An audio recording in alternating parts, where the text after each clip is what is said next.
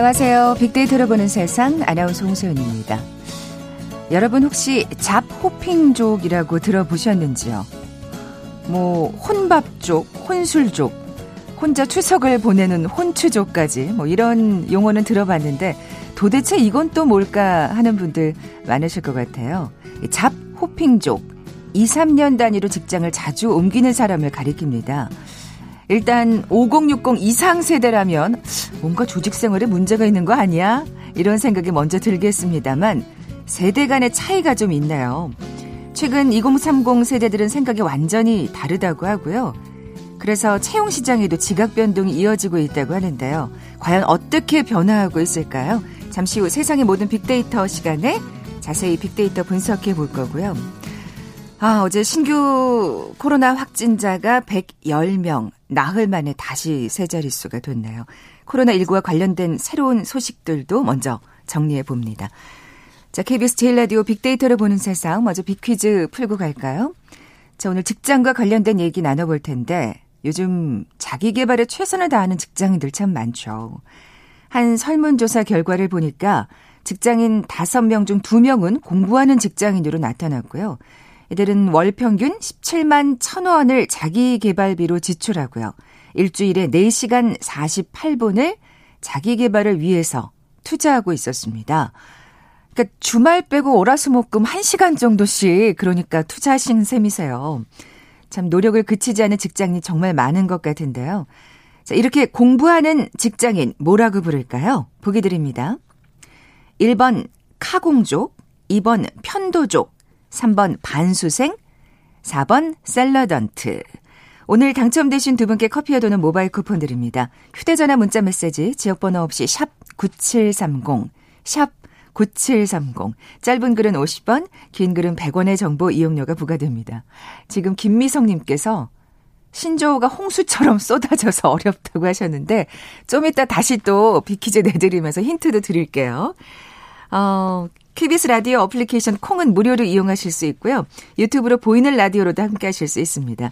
방송 들으시면서 정답과 함께 다양한 의견들 문자 보내주십시오.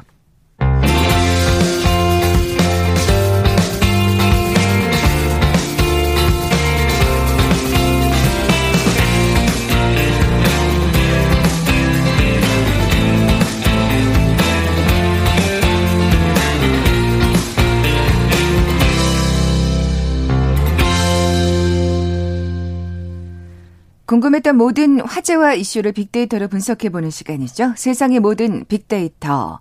빅커뮤니케이션 전민기 팀장 나와 계세요. 안녕하세요. 네, 반갑습니다. 전민기입니다. 올해가 딱 이제 100일 남았답니다. 아, 그래요? 네. 진짜 코로나와 함께한 2020년인 것 같아요. 네. 예. 100명 아래로 계속 유지가 되나 했더니 다시 세 자릿수가 됐습니다. 어제 예. 그랬거든요. 이제 어 정보 브리핑 하면서 안심하면 안 된다 했는데 역시 하루 만에 110명이 됐잖아요. 아, 예. 지금 보니까 나흘 만에 다시 세 자릿수고 지역 발생 99명, 해외 유입 11명, 누적 확진자 23,216명, 사망자 388명 나왔습니다. 보니까 서울에서 40명, 경기도에서 30명, 부산 7명, 경북 6명 쭉 해가지고 12개 시도에서 확진자가 나왔거든요. 그러니까 정말 뭐, 물론 수도권 지역의 음. 숫자가 월등히 많습니다만 네. 그래도 전국적으로 다 나왔다는 말씀이시죠. 근데 인구 대비 비율로 보면은 뭐 전국적으로 아주 골고루 나온 거기 아, 때문에 그렇게 생각할 수 있겠네요. 네. 어. 그래서 정말 안심할 수 없고 특히 서울 강남 건물 등에서 크고 작은 집단 감염 발생하고 있고 포항, 부산, 뭐 비수도권 지역도 확진자가 잇따르고 있는 상황에서 지금 가장 걱정은 이제 추석 연휴가 될 것 같아요. 음. 지금 방역청도 가장 그때를 고비로 또 보고 있잖아요. 그렇기 때문에 코로나19 확산세 다시 거세지는 거 아니냐라는 우려가 그러게요. 나올 수밖에 없는 거고요. 크고 작은 집단 감염이 참 문제고 또 네. 깜깜이 확진자들도 계속해서 나오고 있고요. 어, 맞습니다. 네. 근데 이제 문제는 저도 그렇지만 약간 긴장감이 자꾸 늦춰진다는 거예요. 익숙해지는 그런 음. 어떤 반복되는 패턴 속에서 이 400명까지 확 늘었을 때는 또 약간 긴장했다가 네. 사실은 예전에는 뭐 50명, 60명 나와도 약간 긴장했었는데 이제는 그랬었죠. 100명 밑으로 가면 확실히 마음에 좀 안도감이 드는 게 있기 때문에 그러니까 이 나흘 동안 좀 마음이 많이 흐트러졌었던 네. 것 같아요. 네. 근데 이제 뭐 그렇다고 해서 우리가 뭘 잘못했다라는 건 아니지만 다들 마스크 열심히 쓰고 계심에도 불구하고 이제 가장 우려되는 건 뭐냐면 소규모 집단 감염인데 음. 이게 일상 속에서 이제 전파가 그러니까요. 되고 있다라는 것이죠. 아니 마스크를 쓰고 밥을 먹을 수는 없으니까요. 맞아요. 네. 그래서 특히 지난 주말 집계에서 그 관악구 소재 사우나라든지 뭐 강남구 통신 판매업 이런 곳들이 서울시 집단 감염 사례로 새롭게 분류가 됐고 일상 시설을 통한 감염에 대한 그러다 보니까 우려가 높아지고 있는 거거든요. 음. 그래서 뭐 신림동 한 남자 사우나 이발소 이런 데도 또 확진자 다녀갔고 또 경남 통영시 경기 광명시 주민이 있기 때문에 또 그 지역까지 또 확산될 우려가 있는 거고 아. 지금 확진자 나오면 이게 또 뭐 다음 주 그 다음 주까지는 우리가 긴장해야 되는 상황이기 때문에 네. 또 어디서 나타날지 지금 산발적으로 나타나서 굉장히 어려운 거고요. 그 아까 말씀드린 대로 강남구 신도 벤처타워 관련 사례에서도 지금 누적 확진자가 32명까지 늘어나고 아. 있고 부산에서는 그 연제구 한 건강용품 설명에서 13명의 누적 확진자 나오고 있고 동아대에서도 총 13명 이렇게 확진자가 잇따르고 있고 포항에서도 3명 기독병원 그 사례 관련 확진자가 5명을 늘었거든요. 그러니까 예전처럼 한 곳에서 막 폭발적으로 늘어나진 네, 않는데 네, 네. 아주 산발적으로 음. 이렇게 퍼져 나가면서 이게 또 어디서 그게 재발할지 모르는 상황이니까 사실 방역 당국은 굉장히 어려운 거거든요. 네. 네. 사실 뭐 그 아까 그 설명에 살짝 얘기하셨는데 음. 다 이제 우리 먹고 살아야 되는데 그런 거를 피하거나 아예 줄일 수는 근절할 맞습니다. 수는 없겠지만 네. 또 그런데 가시더라도 마스크 벗지 마시고. 그게 제일 중요한 네. 것 같아요. 지난번에 그 병원에서 감염된 사례도 보니까 결국엔 마스크 안 벗은 분들은 또 잘 안 걸리는.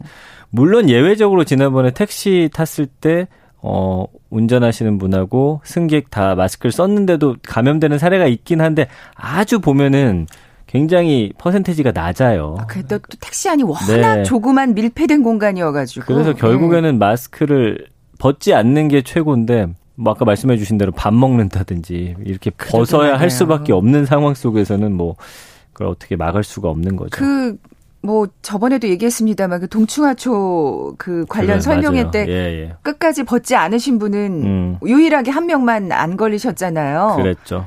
그러니까 같이 뭔가 설명회를 듣는 것까진 좋은데 음. 거기서 또 같이 밥을 드신다든지 이런 거는 조금 맞아요. 지양하셨으면 좋겠다는 그렇습니다. 신경을 네. 써 주셔야 될 것 같네요. 네.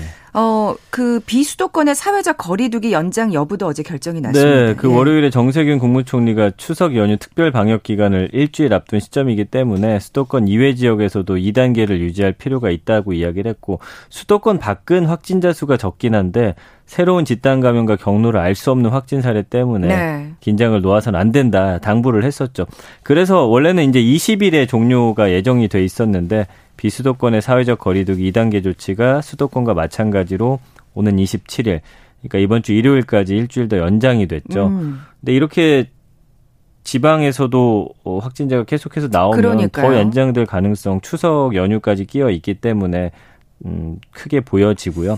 수도권보다 낮다고 하더라도 지역사회 그 잠복 감염 위험성이 큰 상황이고 또 수도권도 환자 발생 여전하고 또 추석 연휴가 시작이 되니까 대규모 인구 이동이 예상되는 점도 큰 위험 요인이에요. 음. 그 고향 가지 말라고 했더니 지금 제주도라든지 뭐 강원도 숙박 시설로 또 사람들 몰리고 있잖아요. 지금 축항스라는 단어가 나올 정도인데 네. 그 제주도에 지금 30만 정도가 예상이 되고 예, 있죠. 예. 네. 근데 이걸 뭐 가지 말라고는 할 수 없지만 아까 말씀드린 대로 방역을 좀 잘 예, 예. 예. 신경 쓰셔서 그리고 지금 연휴가 한 5일 정도 되기 때문에 뭐 서울에 남아 계셔도 집에만 있지는 또 않으실 것 같아서 음, 뭐 음. 어쨌든 우리는 계속해서 주의하는 수밖에 없다라는 생각이고 이번 결정으로 인해서 앞으로도 일주일간 뭐 유흥주점, 대형학원, 뷔페 식당 이런 방역상 고위험 시설로 분류된 시설의 영업은 계속 중단이 된다는 점 또 참고하시기 바랍니다. 네. 어쨌든 추석 연휴까지는 조금 더 네. 긴장의 고삐를 늦추지 말아야겠다는 맞아요. 생각이 들고요.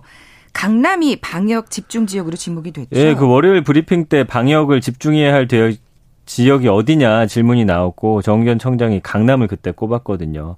예, 감염 위험이 높은 방문 판매라든지 콜센터 업체, 뭐 오피스텔이나 고층 사무실들이 많이 모여 있다라는 점을 이유로 들었는데 우리가 경험에서 알 수 있듯이 이런 어, 사무실이라든지 이런 데서 또 굉장히, 음, 이 확진자가 많이 나오기 때문에 현재 숫자는 줄었다 늘었다 하지만 수도권 지역에서 산발적인 집단 감염이 잇따르고 있고 특히 이제 감염 경로 불분명한 환자가 네. 여전히 30% 넘는다는 거는 이게 가장 우려스러운 지점인 것 같아요. 네. 그 제가 지난번에 한 연구 결과 봤는데 아이들 있잖아요. 아이들 같은 경우는 한 80% 정도는 무증상이나 아주 어, 증상이 약한 상태로 지나간다라는 그 연구 결과를 네. 봤어요. 네. 그러니까 아이들이 어, 어른보다는 잘 확진 안 음. 된다, 음.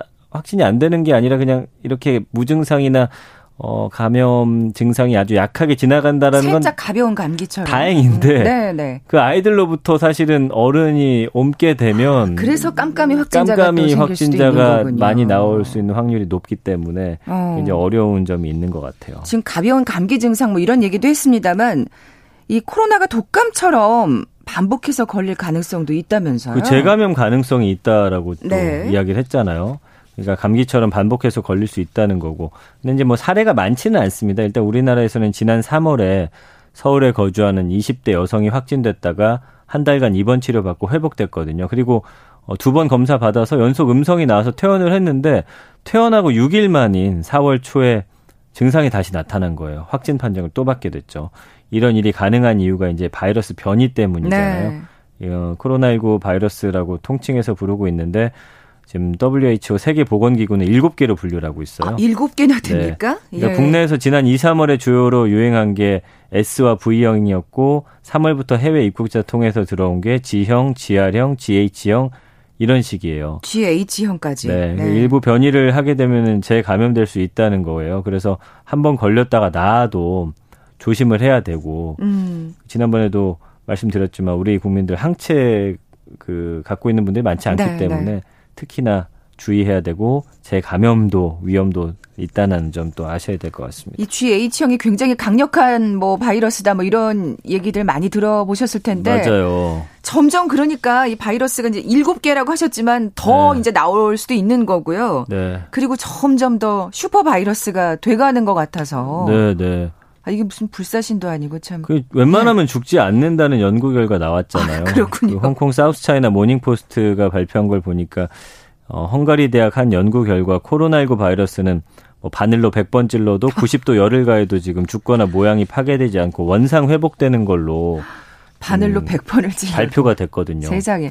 그러니까 우리가 음. 사실 어떻게 보면 굉장히 어, 안이했었던 것 같아요. 왜 여름이면 음. 좀 나아질 거다. 뭐 이런 음, 생각을 맞아요. 가졌었던 게 있었잖아요. 변이도 잘하고 아주 강력해요. 웬만하면 죽지 않아요. 그래서 그 헝가리 연구진이 직경 80 나노미터, 그러니까 100만 분의 1밀리미터인 코로나 바이러스 입자를 미세 바늘로 100번이나 관통시켜 봤는데 모양은 찌그러지는데 바늘을 빼면 다시 원산 회복이 됐대요. 와.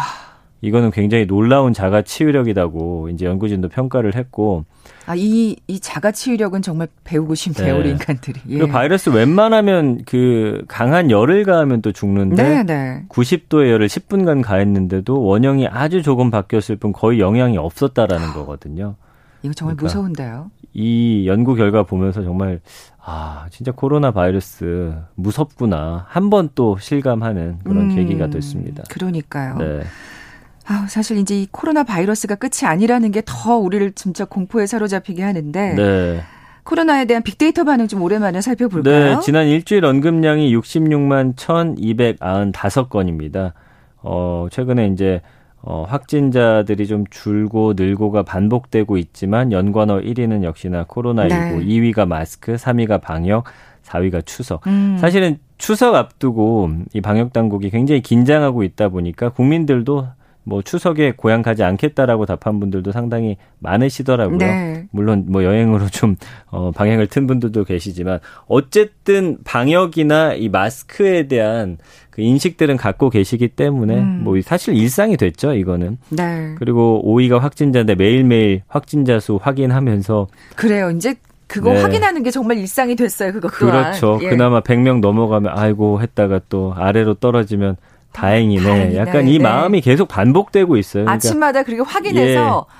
그러니까 웃, 웃느냐 아니면 음. 정말 그 인상을 찌푸리느냐 그렇게 되는 것 같아요. 맞아요. 예. 온라인이라는 키워드 나왔는데 이거는 이제 추석과 관련해서 온라인 선물이라든지 뭐 온라인 예. 성묘, 뭐 언택트 차례 이런 이야기들 좀 나오고 있고요. 어, 가을, 예방, 여행. 그러니까 또 가을이 되면은 사실은 그쵸. 오랫동안 참아오기도 했고 하늘도 또 맑고 높다 보니까 뭐 이제 이제 단풍도 들겠죠. 예, 아. 약간 좀 나가고 싶은 그런 음. 좀 마음들도 생기시는 것 같고 여행이란 키워드도 볼 수가 있는데 감성어 긍부정 비율은 35.6 대 35 35.6 대 36.5예요. 어, 뭐 거의 엇비슷하고 긍정 감성어는 어 뭐 바라다 최선을 다해 보자. 그래도 희망을 갖자. 네, 네. 어, 안전한 대한민국 만들어줘서 감사하다. 뭐 여러 가지 글들이 있고요. 부정 감성어는 힘들다, 위기, 걱정, 피해, 어렵다, 스트레스, 우려. 코로나19 관련해서 부정 감성어는 뭐 한 1월부터 거의 비슷하게 지금 네. 나오고 있거든요. 그러니까 근데 사실 또 음. 이렇게 주목할 만한 건 긍정 감성어가 늘고 있다는 게 진짜 처음에는 정말 부정 감성어 투성이었잖아요. 그랬죠. 그만큼 또 음. 우리 시민들이 국민들이 아, 이걸 극복해 보겠다는 아직 의지를 불태우고 계신 것 같아서 좀 다행이라는 생각도 들고요. 그렇습니다. 거기에 네. 이제 약간의 익숙해짐도 좀 더해진 것 같기도 하고. 네, 아무튼 네. 이런 마음들로 코로나19에 대해서 이야기를 하고 있는데 예전처럼 막 동요하지는 않아요. 이제는 이 기간이 길어지다 보니까. 그게 또 슬기로운 네. 코로나 네. 방역 생활인 것 같아요. 차분하게 좀 예. 극복하려는 마음들이 읽혀지고 있습니다. 네. KBS 제일 라디오 빅데이터를 보는 세상, 세상의 모든 빅데이터 함께하고 계신데요. 잠시 라디오 정보센터 뉴스 듣고 나서 새로운 소식으로 넘어가죠. 국내 코로나19 신규 확진자가 하루 새 110명 늘어 1일 신규 확진자가 다시 세 자릿수를 기록했습니다. 최근 열흘 사이 포항과 경주에서 코로나19 감염 사례가 크게 늘고 있습니다. 2차 재난지원금에 쓰일 7조 8천억 원 규모의 네 번째 추경안이 오늘 국무회의에서 최종 의결됐습니다. 정세균 국무총리는 신속 지원을 강조했습니다. 코로나19 확산으로 매출이 감소한 영세 소상공인과 사회적 거리두기 강화로 경영상 어려움을 겪은 소상공인 241만 명을 대상으로 최대 200만 원의 세희망 자금이 지급됩니다. 이낙연 민주당 대표가 당 소속 의원들이 제출한 공수처법 개정안을 국회법 절차대로 심의하겠다고 밝혔습니다. 개정안대로면 국민의힘이 협조하지 않더라도 공수처 출범이 가능해집니다. 지난해 4월 공직선거법과 공수처법 상정을 둘러싸고 벌어진 이른바 국회 패스트트랙 충돌 과정에서 야당 의원들을 폭행한 혐의로 재판에 넘겨진 민주당 박주민 의원 등 10명의 첫 정식 재판이 오늘 열립니다. 나경원 미래통합당 전 의원을 둘러싼 자녀 입시 비리, 스페셜 올림픽 코리아 등 관련 의혹을 수사하던 경찰이 사건을 검찰로 넘겼습니다. 서울시가 역세권 청년주택 청약 대상자의 소득 기준을 변경해 실수요자들의 입주 기회를 확대하기로 했습니다. 사망자 20만 명을 넘긴 미국은 코로나19 재확산 국면을 맞고 있습니다. 위스콘신, 몬테나 등 중부 지역 중심으로 증가세가 뚜렷합니다. 정은경 질병관리청장이 미국 타임즈가 선정하는 2020 세계에서 가장 영향력 있는 백인 명단에 올랐습니다. 한국인으로는 유일합니다. 지금까지 헤드라인 뉴스 정원 나였습니다.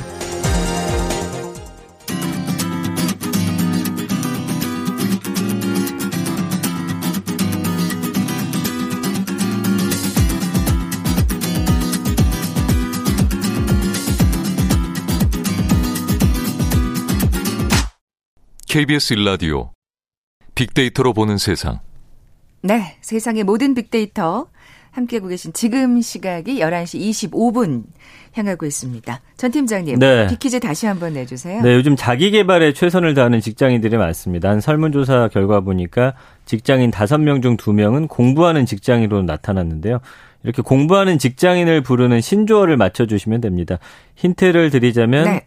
직장인을 의미하는 샐러리맨과 학생을 의미하는 student의 합성어입니다. 네, 좀 많은 분들이 잘 알고서 보내주고 계세요. 아, 그래요? 정답을. 예. 네, 1번은 카공족, 2번은 편도족, 4번은 반수생, 4번은 샐러던트. 네. 오늘 당첨되신 두 분께 커피와 도넛 모바일 쿠폰 드립니다. 정답 아시는 분들 저희 빅데이터를 보는 세상 앞으로 지금 바로 문자 보내주십시오. 휴대전화 문자 메시지 지역번호 없이 샵 9730, 샵 9730입니다. 짧은 글은 50원, 긴 글은 100원의 정보 이용료가 부과됩니다.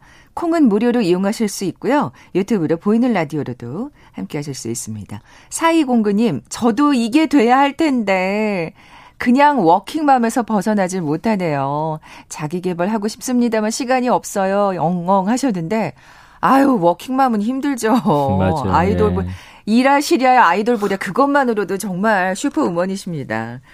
자, 오늘 음, 그 직장에 관한 얘기 나눠본다고 말씀드렸는데 네. 잡 호핑족이라는 게 있다고요. 네, 이게 잡 호핑족은 이제 직업을 말하는 잡 영어랑 네. 뛰는 모습을 표현한 호핑이 결합된 단어입니다. 이 캥거루가 뛰는 모습을 아, 호핑이라고 그렇죠. 하잖아요.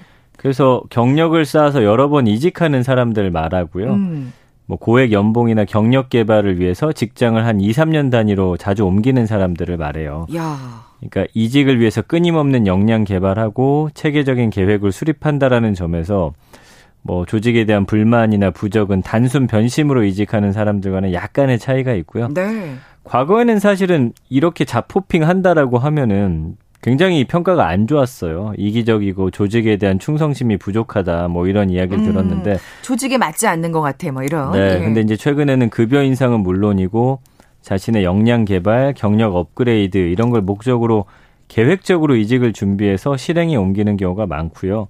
그 성취 욕구하고 도전 정신이 강하다 뭐 이런 긍정적인 평가도 많아지고 있고 네. 능력 있는 인재라는 평가를 받기도 하는데 제가 최근에 한 그 기업의 어, 대표님을 한번 뵀었는데 예전하고 확실히 많이 달라진 게 어, 나가는 그 사원을 붙잡지 않고 네. 그 사원이 다른 데서 경험을 쌓고 다시 재입사하는 곳도 문을 크게 열어두셨더라고요. 아. 대기업임에도 불구하고 예전 같으면 아, 나한 번 나갔던 어, 사람을 왜 받아? 배신자라고 생각을 그러니까. 하잖아요.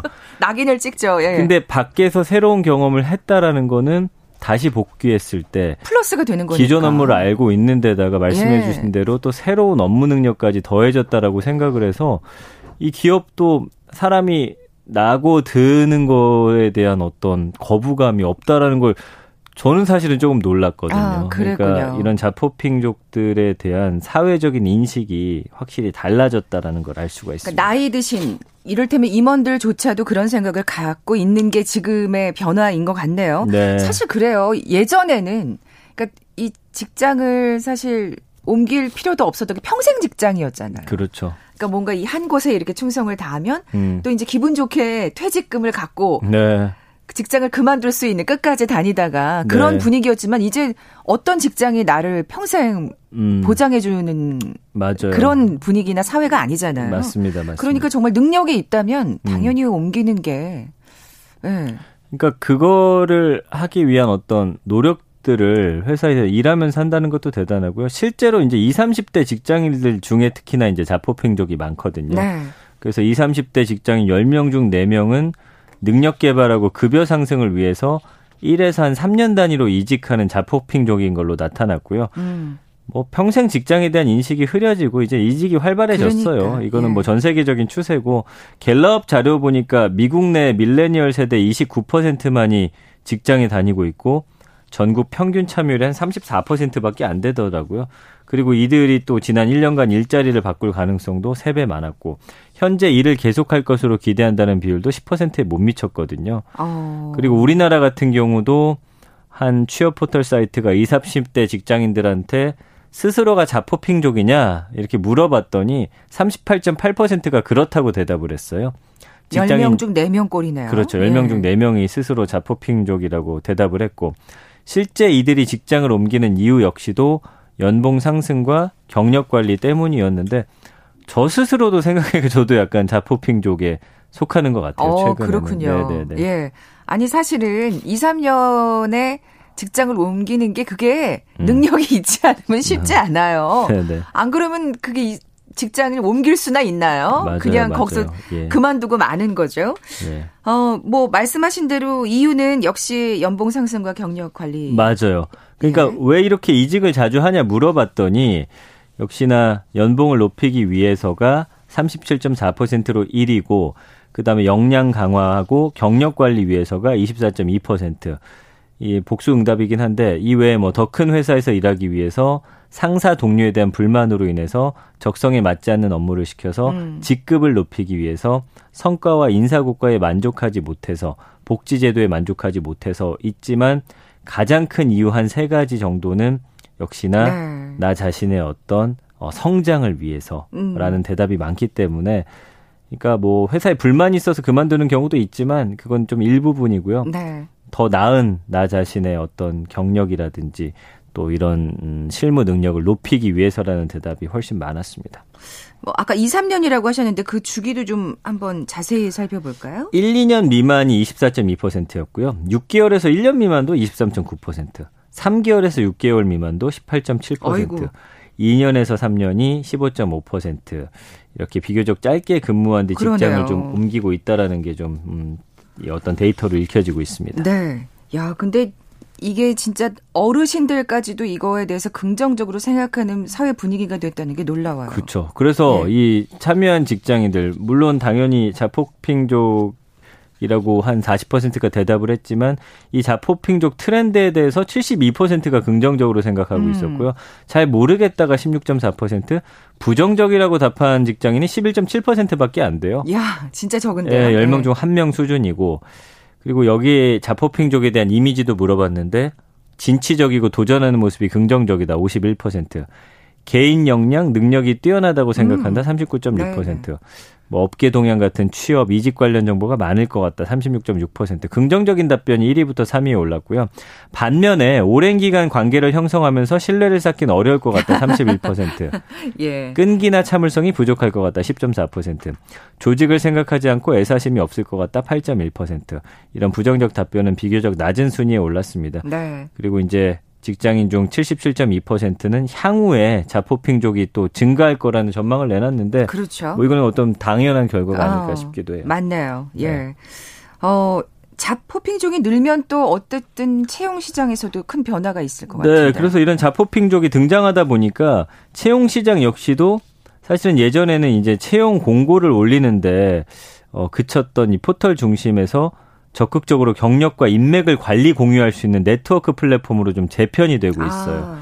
그래서 이용자들은 자기소개라든지 경력 등을 프로필 메뉴에 자세히 적을 수 있고 다른 이용자들하고 일촌도 맺을 수 있고 서로 또 평가도 하고 그러니까 직장 동료나 상사가 자신의 경력의 추천글을 또 작성하는 것도 가능합니다. 이 사람과 같이 일해봤더니 이런 장점이 있다. 뭐 이런 것들이겠죠. 그러니까 이런 게 사실은 더 이상 공채로 뭔가 채용한다는 분위기가 아닌 것 같아요. 그죠? 앞으로는 더 그렇게 될것 예. 같아요. 그래서 이 모든 기능의 초점은 이용자들의 어떤 비즈니스 네트워크 확대를 돕는 데 맞춰져 있고요. 전 세계적인 추세입니다. 음, 음. 국내에도 이런 앱들 많이 등장을 해서 경력직 구인 구직을 연결하는 앱들도 많고요. 또 직장별 커뮤니티도 있고 서로 서로 진, 전문 지식 나누면서 또 소통하는 공간이거든요. 그래서 이거는 실명제로 합니다. 그래서 이용자들의 서로의 이름, 회사 확인할 수 있고 현재 보니까 30개 커뮤니티 정도 있고 건설, 마케팅, 홍보, 기술 영업, 뭐 금융 전문직 굉장히 다양하게 어. 이렇게 운영이 되고 있고요. 그러니까 뭐 익명 폭로나 뒷담화보다는 업계 소식 공유하고 비즈니스 관련 정보를 좀 나누는 형태로 음. 좀 바뀌어가고 있습니다. 네. 그러니까 또 이런 어떤 네트워크를 통해서 이제 경력 자기 경력을 쌓은 걸 이제 피하라면서 음. 수시 채용에 이제 음. 그 초점을 맞추는 맞습니다. 열심히 어떤 네. 더 좋은 직장이 있나 이렇게 눈에 불을 켜고 찾아보는. 네, 서로 정보도 공유하고. 그러니까요. 그러면 또 헤드헌터라는 또 직업도 사실은 또 각광을 받겠다 싶기도 하고요. 그이 네. 앱에서 그런 헤드헌터 역할을 또 해주는 것 같아요. 아, 그러니까 그렇군요. 이 사람과 기업을 연결해주고 네. 어떤 근데 아마 이제 AI 더 발달하면은 이 사람의 어떤 경력을 바탕으로 해서 잘 어울리는 회사와 매칭해주는 그런 서비스. 그 다음에 그 이후에 이 회사가 이 사람을 평가했을 때 그런 점들로 또 이 사람의 어떤 신뢰도라든지 어떤 직업 능력을 또 평가하는 그런 데이터들도 앞으로는 아마 많이 개발이 될 것 같습니다. 그런 것도 또 새로운 각광받는 직종으로 또 부상할 수 있겠네요. 네, 네. 자포핑족들의 특징에 대해서 좀 구체적으로 살펴볼까요? 네, 그래서 보니까 젊은 층 근로자 한 59%가 구직 지원할 때 학습과 성장 기회가 어, 중요하다라고 이야기를 했어요. 그러니까 뭔가 새롭게 이동하는 게 이 회사에 대한 불만이라기보다는 아까 말씀드린 대로 나 자신의 성장에 도움이 된다. 그리고 밀레니얼 세대의 어떤 동기가 임무와 목적에 의해 결정된다는 점 감안했을 때 30%만이 조직의 목적을 이해하지 못하더라도 최소 1년간 더 현 위치에 머물 계획이라고 이야기를 했습니다. 그리고 58%는 관리자하고 경영진의 자질이 모두 들어간 어떤 고품질 경영이 이 밀레니얼 세대 구직자들에게 중요하다고 대답을 했거든요.